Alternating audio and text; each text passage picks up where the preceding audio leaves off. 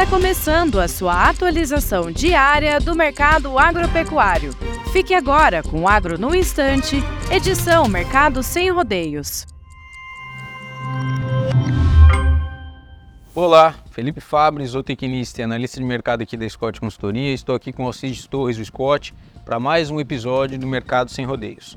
Hoje a gente vai falar sobre o mercado do boi, o dinamismo agora nos primeiros dias de fevereiro e também comentar um pouquinho a respeito dos dados que a Conab e o USDA divulgaram ao longo dessa semana. Scott, é, bom dia, boa tarde, boa noite para quem está nos assistindo, né? E como está o mercado do boi? Bom, olá a todos, né? É, como é que está o mercado do boi? O mercado do boi está é, de queda, de, de estabilidade para queda, né, nesses primeiros dias de, de fevereiro. Lembrando que a gente está nas vésperas de, de, do carnaval, né, hoje é sexta-feira de carnaval. Antigamente era vai quem quer, né, na sexta-feira. Então a gente tem, naturalmente, fevereiro tem um ou dois dias a menos e a gente tem também quase uma semana a menos de, de atividades eh, durante o carnaval. Normalmente, fevereiro, a cotação é maior, mas nesses primeiros 10 dias do mês a gente está tá tendo queda ou estabilidade na maioria das praças. Então, considerando o mercado nesses primeiros dias do mês, a gente não acredita em alta, mas precisa esperar o que vai acontecer depois dos feriados. E se, e se o escoamento da carne for bom durante o carnaval, aí sim a gente tem uma pressão de, eh, de demanda maior, aí o preço deve pelo menos firmar no, nos preços vigentes. É isso? Exato. É isso, né? É isso. E um ponto interessante para o pessoal, o Scott comentou aqui, o histórico é favorável nos últimos 10 anos, a, a cotação em termos nominais, com relação a janeiro, a média, ela sofreu queda em três anos apenas, de fevereiro com relação a janeiro. E as quedas, quando ocorreram, elas não foram quedas significativas, não foram quedas expressivas, no máximo 1 a 2%, pensando em valores nominais. Por que isso? Nós temos um, um, mês que ele é mais curto, então a gente tem abates mais é, com, comedidos, por assim dizer, né? E também pelo fato de que nós temos um maior vigor das pastagens nesse período. A gente está em plena safra de capim. O pecuarista ele tem aí um poder de reter mais, por mais tempo boiadas na fazenda e vender cadenciadamente as suas boiadas nesse momento. Esse ano a gente teve um fator climático que nos coloca em dúvida com relação a esse comportamento, principalmente para as fêmeas. Nós vimos uma seca muito grande no Brasil Central, no centro-norte do país, e isso também acometeu as pastagens. Foi pouco comentado, é, o foco ficou muito nos grãos, mas as pastagens também sentiram os efeitos da questão é, da estiagem, da seca que a gente viveu nesses três meses aí entre novembro, dezembro e janeiro. É, o, vamos dizer assim, aquele, aquele capital em capim que nós deveríamos ter tido não volta mais. Os, as pastagens se recuperaram, mas nós perdemos todo aquele tempo de engorda, etc. Se vale a pena reter o, o rebanho, precisa fazer conta, ver quanto custa a sua diária na fazenda para manter esse gado e imaginar o que vai acontecer com a roupa do boi. E o que a gente imagina é que é de, de estabilidade até com possibilidade de queda. Mas o mercado essa semana não foi nem tanto agitado pela cotação do boi e muito mais com relação às previsões da produção de grão, uh, através do, do anúncio do Departamento de Agricultura dos Estados Unidos que o planeta todo espera e também com relação às previsões da Conab, né, do IBGE, não é isso? Exato, exato. E aí, é, aí é com o Fábio, ele que monitora isso. Exato, vieram com números bem assim, diferentes entre pensando em Conab e USDA, quando a gente leva em consideração o relatório aqui no Brasil previsto pela Conab, houve um corte para soja e para o milho na ordem aí de 3 milhões de toneladas para o milho e para a soja na casa de quase 5 milhões de toneladas, frente às expectativas de janeiro. E esse corte ele era esperado pelo mercado e veio dentro do que é, é a, a, o cenário, o recorte que se dá hoje com relação à safra no Brasil. Nós estamos em fase de colheita da safra de verão, a soja está é, consolidando ainda as quebras de produção Brasil afora, e esse recorte que a Conab trouxe, reduzindo em quase 5 milhões de toneladas a expectativa de produção no Brasil, está dentro do que o mercado espera. Agora, o que. E qual que é a produção estimada? A produção estimada hoje está na casa de 145 milhões de toneladas. Deixa eu até confirmar para o senhor aqui. Eu estou com a minha colinha aqui, pessoal É, com rela... é bom usar aqui? Pode. É, exato. Com relação à soja, isso aí, nós viemos com a produção de 149 milhões de toneladas, saiu de 155 para 149 milhões de toneladas. Esse é do Departamento de Agricultura dos Estados Unidos? Não, aqui do, do país, Ah, aqui da- da Conab, da exato. Conab. E aí do Departamento de Agricultura dos Estados Unidos é o que surpreendeu o mercado ontem, que veio com um corte bem moderado, um corte apenas de 1 milhão de toneladas, é, saindo de 157 para 156 milhões a expectativa de safra aqui no mercado brasileiro.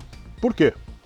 Então, o, o mercado norte-americano, ele trabalha de uma maneira diferente. Ele trabalha o que? Conforme a consolidação do avanço da safra aqui na América do Sul. Nós não tivemos essa consolidação ainda, nós estamos com a colheita em andamento e por isso há, eh, segundo os agentes de mercado, segundo a gente acompanha aí, a questão desse delay, né, desse atraso com relação à consolidação de uma potencial quebra de produção. O departamento norte-americano ele é mais conservador e aguarda essa consolidação e por isso a gente não viu essa, essa quebra ainda chegando nos números do departamento norte-americano, mas deve vir adiante. Ô Fábio, mas o que, que você acha? Olha, Que o- o- os números do Brasil são mais realistas ou os americanos são mais realistas? não, o reporte que a gente tem hoje é que a- os dados do Brasil estão mais condizentes com relação ao que está sendo colhido nesse momento. Ah, inclusive, há dados, a própria ProSoja chegou a soltar aí que a safra deve chegar a 130, 135 milhões de toneladas.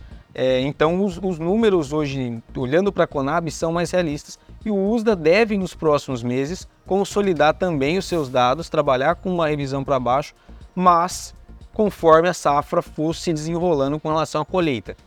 Então, eu vou fazer a pergunta, a pergunta. E o preço em função disso? Você acha que os preços desmontaram, né? Exato, exato. Ah, então, ah, que eu entendi, depois você me corrige. Bom, apesar da queda da, da safra no Brasil, ah, mais decisiva segundo os nossos órgãos de estatística, menos decisiva segundo os norte-americanos, apesar dos satélites todos, eh, o preço caiu.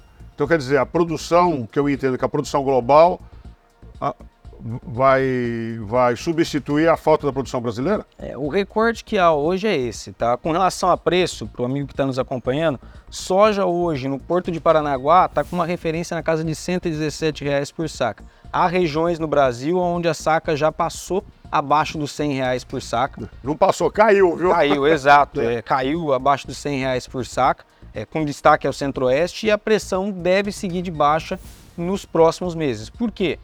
A oferta ela ainda vai ser robusta, por mais, vamos considerar o número da ProSoja 135 milhões de toneladas.